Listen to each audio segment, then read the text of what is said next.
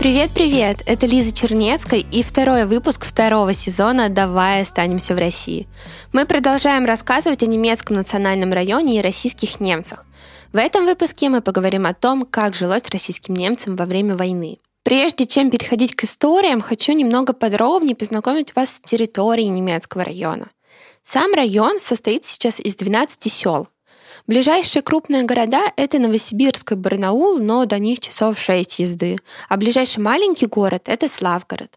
Славгород официально не относится к немецкому району, но за счет близости расположения его история тоже переплетена с российскими немцами, и герои из Славгорода есть в наших выпусках. В этом выпуске будут истории про два села немецкого района. Это Гришковка и Подсоснова. В Гришковке родилась и живет Светлана Абрамовна Генрихс. С ней вы знакомы по предыдущему выпуску. Чтобы записать с ней интервью, мы ходили в школу, где Светлана Абрамовна работает директором. И там же у нее расположен музей немцев-переселенцев, где мы поговорили о трудовой армии и жизни в послевоенное время. В 1942 году еще и волна трудовой армии началась. Ведь тогда в трудовой армии забирали всех девушек и юношей старше 16 лет – и если даже у женщины были дети, ее тоже забирали, потому что если были дети старше трех лет, то это не останавливало власть. И эти дети просто оставались зачастую без родителей. Здесь даже были сиротские такие небольшие приюты в Барнауле, в Камне-на-Оби, здесь в ближайших оборах, потому что очень многие дети оставались без своих родителей. Кстати, эти истории человеческие очень часто привели к тому, что многие не знали потом, где искать информацию о своих родителях или родителям о своих детях, потому что люди потерялись. Получается, что сначала семьи сюда приезжали и практически сразу а, самых дееспособных забирали в трудовые а, лагеря? Да, всех, без разницы, поволжские, не поволжские, просто немцев по поводу трудовой армии пришло уведомление, потому что в трудовой армии не приходила повестка, приходило уведомление. Пришло уведомление, что сына забирают. Отец ему сказал, что возьми что-нибудь из дома, чтобы тебе напоминало о нас, чтобы ты не потерял связь с домом. Я понимаю, что, может быть, и сам дом-то для тебя будет очень, очень далек и, может быть, и может быть недостигаемый. Но пусть это будет с тобой рядом. И юноша подошел к буфету, из общих вилок взял вилку и себе в ножны опустил. И сказал, что вот я взял отец. Прошла война, он не вернулся сразу после войны, потому что вообще трудоармейцев редко возвращали – только по болезни и прям уже самую такую болезнь, ну, когда уже не, не жилец человек, то его оставляли его туда дома. Когда же все-таки в итоге в 56 году он возвращается, уже нельзя сказать, что это просто юноша. Это уже тот человек, который пережил очень и очень тяжелую годину жизни своей. Все очень были рады. Я вам скажу так, у нас в селе Хортица – есть такая негласная статистика, но она гласит, может быть, я ошибаюсь в цифрах, старожилы меня поправят, но из 38, которых взяли именно юноши, не, не девушек, не женщин, а именно юноши, которых взяли в трудовую армию, вернулось 4 человека. Вот представьте, как, вот как и встречали тех, кто вернулся. Этот юноша вернулся – и все были очень, конечно, безумно рады. А он сказал, что подождите, я, вот подождите, я вот, вот подождите. Он подошел к буфету из своих валенки, чуни, что это, обувь, как вытаскивает эту вилочку, кладет в буфет со словами «Теперь я дома».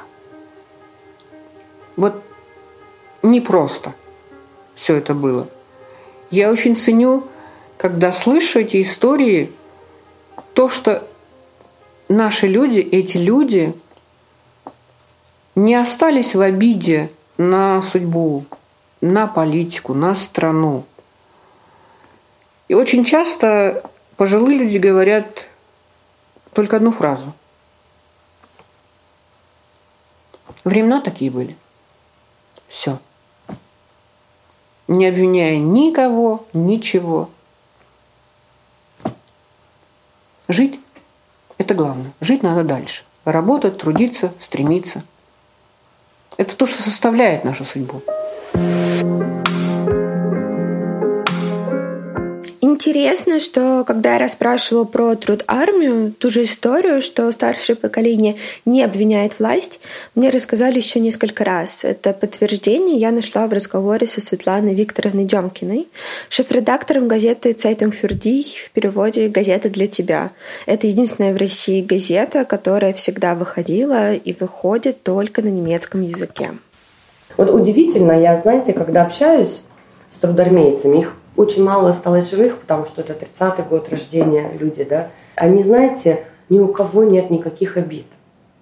Вот э, ни одного какого-то слова, что вот нас обидело там государство, да, абсолютно нет. Я всегда поражалась, какие-то вот жизни, знаете, э, любящие людей люди. Как они это сохранили, это удивительно.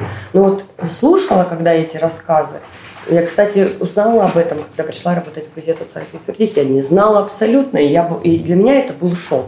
Когда я услышала первые рассказы, когда мне бабушка рассказывала, как умирали ее дети в этих вагонах, вы знаете, вот она плачет, я плачу, мне надо вроде бы вопросы задавать, а я не могу, я рыдала, сидела. Я была в шоке, что это было. Ну, это часть нашей истории, да. Хорошо, что правительство, скажем, хоть это может быть, так не, не афишируется массово, да, но тем не менее предприняла шаги для реабилитации народа. В Гришковке, где живет Светлана Абрамовна, нам удалось еще пообщаться с семьей Петерс, Елизаветой Егоровной и Иван Ивановичем. Они всю жизнь прожили в немецком районе, и семью Ивана Ивановича тоже когда-то переселились сюда.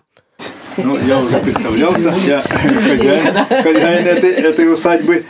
Значит, мы с Елизаветой Егоровной Значит, здесь проживаем, трудимся насколько можем. Родились здесь? Здесь родились, ну, в соседних селах, конечно, не, не, не в, самом, в самой Гришковке. Значит, э, имеем троих детей. Можно ему кружу? Один, один москвич, уехал в Москву. Один сын живет здесь, и дочь в Славгороде в педколледже работает директором. Поэтому э, мы рады, что вы посетите нашу семью. Это уже не впервые, конечно, что к нам приезжают. И мы сами ездили, мы часто с Елизаветой Егоровной в Германию ездили. У Елизаветы Егоровны их было 12 детей в семье. Нас было пятеро. У Елизаветы Егоровны их трое осталось здесь, остальные в Германии – нас осталось здесь трое, и двое тоже в Германии, моя сестра и мой брат.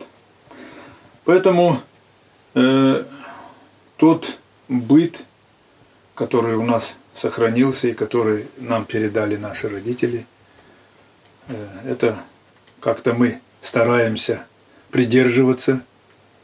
Здесь мой прадедушка Петерс Иван Иванович, его родители привезли сюда уже ребенком. Э, ехали не через Данцих, то есть через э, север Польши. Они приехали, когда Екатерина тогда тут э, начинала. Угу. Их приглашали специально для того, чтобы э, в России э, поднять земледелие. Дедушка э, работал на Украине, тоже у него было тоже шестеро детей. И в 91 году, вы знаете, был указ но э, должен сказать так, э, если все э, разговор вели всегда депортация немцев и так, так далее, мой отец ни разу не упомянул депортацию. Он всегда говорил эвакуация. То есть это разные вещи, да? То есть их чуть-чуть раньше уже вы, выслали оттуда или вывезли до того, как увозили поволжских немцев потому что э, ну, на Украину раньше пришли. пришли. Э, поэтому э, его эвакуировали всю семью. Они попали в соседнее село Максимовка.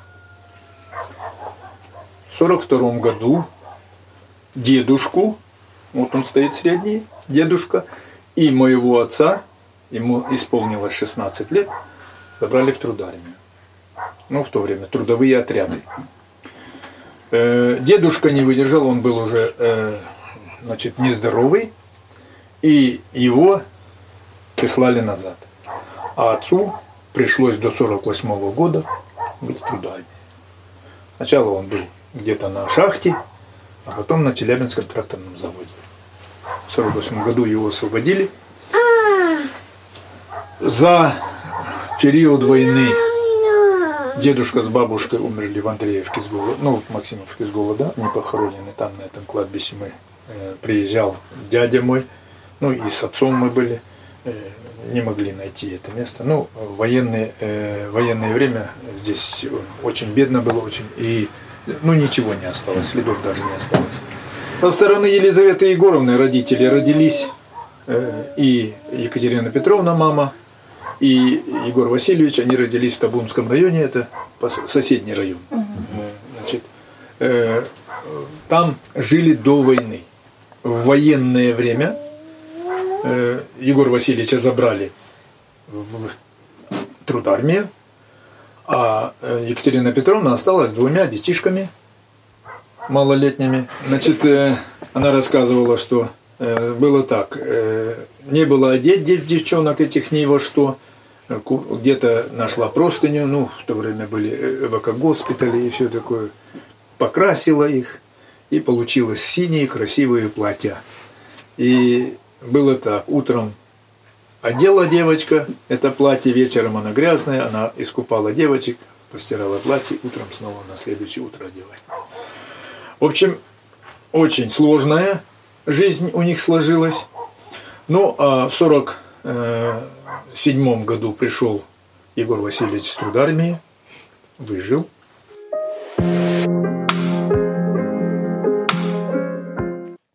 Вообще, меня очень интересовал вопрос, как относились к российским немцам здесь после войны, и задавала я его разным людям несколько раз, а в ответ получала всегда примерно одно и то же. Вообще хорошо, но. И каждый собеседник рассказывал мне про разные «но», при которых людям приходилось то менять фамилию, то они не могли поступить в ВУЗ, то на работу. Официальная политика их назвала врагами народа. С другой стороны, это тоже люди. И они прекрасно понимали, что после победы это самое главное восстановление. И даже в, той, в той же трудовой армии вы почитайте эти замечательные доблестные истории. Они были героями Советского Союза.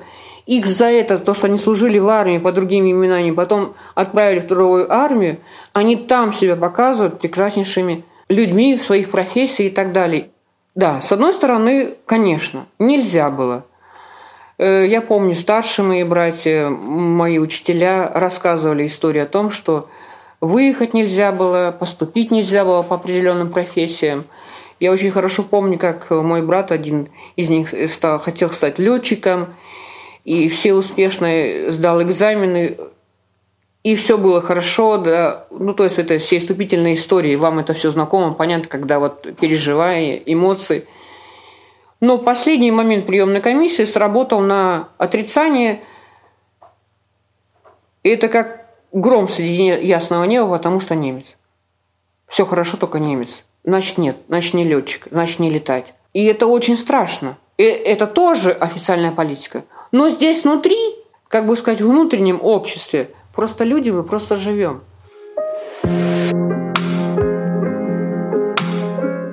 Давайте вернемся к Ивану Ивановичу и Елизавете Егоровне. Вообще, хочу сказать, что они для меня одно из самых теплых воспоминаний поездки. С одной стороны, они очень доброжелательны и радушны. Чего только стоит, что Елизавета Егоровна напекла нам на немецкой вафельнице традиционные вафли и еще угощала препсом. Это такой распространенный среди российских немцев напиток на основе обжаренных зерен ячменя, ржи и овса. С другой чувствуется немецкий порядок и строгость. В том, как обустроен дом, в том, как Иван Иванович рассказывает о роли труда и сколько он привык работать, и в целом в их образе мысли. Мы с Лизой учились в нашей школе, в Гришевской школе. По окончании школы э, я поступил в Гольфштадтское ПТУ. Как тот раз директор мне как-то встретил и говорит, бывший директор, и говорит, каждый уважающий себя мужчина в районе кончил ПТУ. Но в то время это было... Лиза, да. пожалуйста, будь, будь со мной. Да. Я с тобой. Я портрет свой, где мы все 12, не могу найти. Не можешь найти? На зеркале стояла, пока внук было, надо было все убирать, и ну, теперь да. не знаю, ну, какую полку ну, положила. Ладно, ладно. Я, да. Э, я уже сказал, что вас 12. Нас, э, кстати, э, меня с Елизаветой Егоровной бабушкой с дедушкой никто не называет. Все называют Ома и Упа. Даже наши москвичи. Я э, кончил ПТУ, потом э, после этого ну, хорошо учился, потому что ну, в то время было такое течение. Э, я учился в 64 году, я э, шел э, в седьмом классе. И нас председатель колхоза пригласил к себе в кабинет. Это, знаете, какая честь была, что нас пригласили, и он нам рассказал, что для хозяйства требуется там, бухгалтер, там, учетчик, там где-то. Он ни разу не называл механизатор, потому что их было вот так вот. Тем не менее, когда наш класс окончил в 66 году, нас 10 парней поступило в училище на механизатора. И мы, э, половина из нас знали, что мы приедем в колхоз, и нам не дадут технику. То есть нету просто свободной техники. После армии в 74 году окончил техникум, приехал домой к родителям, и первую получку я уже получал женатый. Мы с Елизаветой Егоровной создали семью. Э, да, конечно, э, в то время было немножко по-другому. Э, на свадьбу было приглашено, по-моему, 150 человек. То есть не было уже, так как вот у них в Хортице было – ну, было маленькое село, да, 40 с чем-то дворов, у них посылали письмо по селу, и всех приглашали на свадьбу. Письмо. Поэтому а, у нас уже не, не так, потому что село-то уже к этому времени выросло. Когда-то ну, была, стала политика в 66-м, 65-м, 66-м году переселение малых сел да, объединение. вчера ага. И это э, село Гришковка сделали центральным.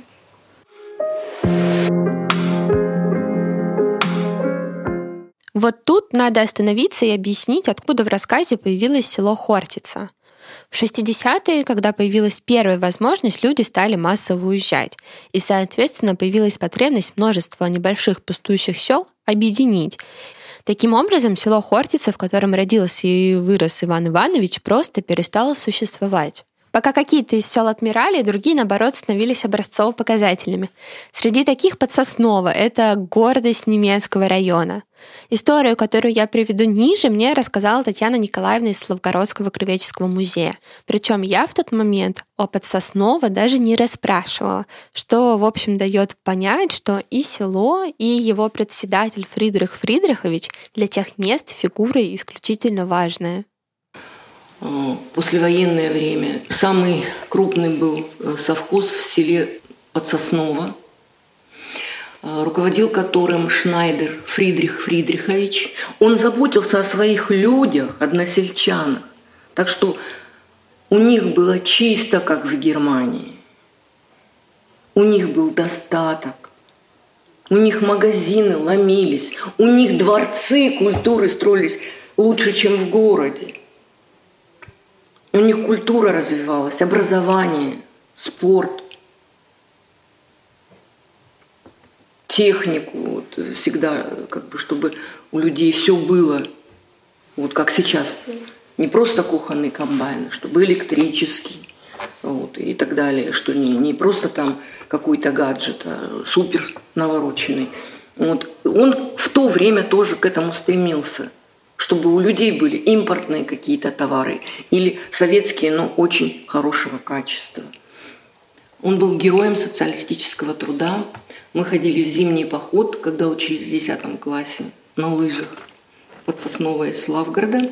И он проводил нам экскурсию по потрясающему дворцу культуры, а, по гостинице сельской, которая была не хуже городской, и по зверофермам – и я вот до сих пор запомнила один факт, который узнала только тогда, что, оказывается, нутрия очень чистоплотная, она морковочку в тарелочке с водой помоет, чашечку эту опрокинет, чтобы ей потом свежей воды налили, чистой, а морковочку чистую будет потом кушать.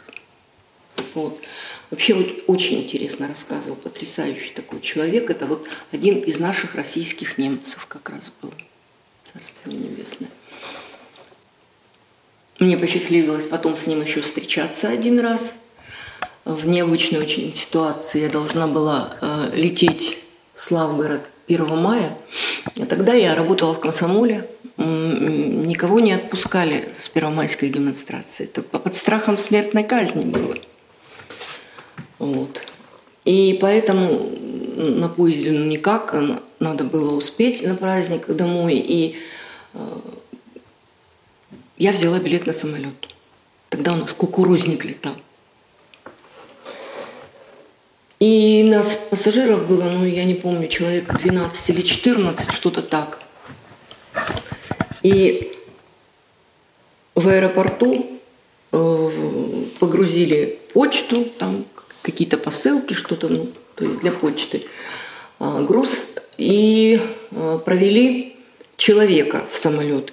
Потом к нам вышел кто-то из экипажа и а, сказал, что извините, но мы сегодня пассажиров не повезем, потому что у нас депутат, ну как бы личность неприкосновенная и все такое прочее. А вот, и поэтому вы можете пройти в кассу, сдать билеты, и вам вернут полную стоимость вашей покупки. Угу. И вдруг я вижу, что это Шнайдер. Я как кинулась к нему, Фридрих Фридрихович. Он меня вспомнил. Говорит, здравствуйте, вы из 13 школы? Я говорю, ну да, в 13 училась. Он говорит, вы что-то хотели? Я говорю, знаете, у меня, говорю, у брата двоюродного свадьба, а нас демонстрации не отпустили, поэтому я взяла билет на самолет. Я очень хотела бы попасть на свадьбу к брату. Он говорит, так, одну минуту. Поворачивается к командиру экипажа и говорит, берем всех под мою ответственность.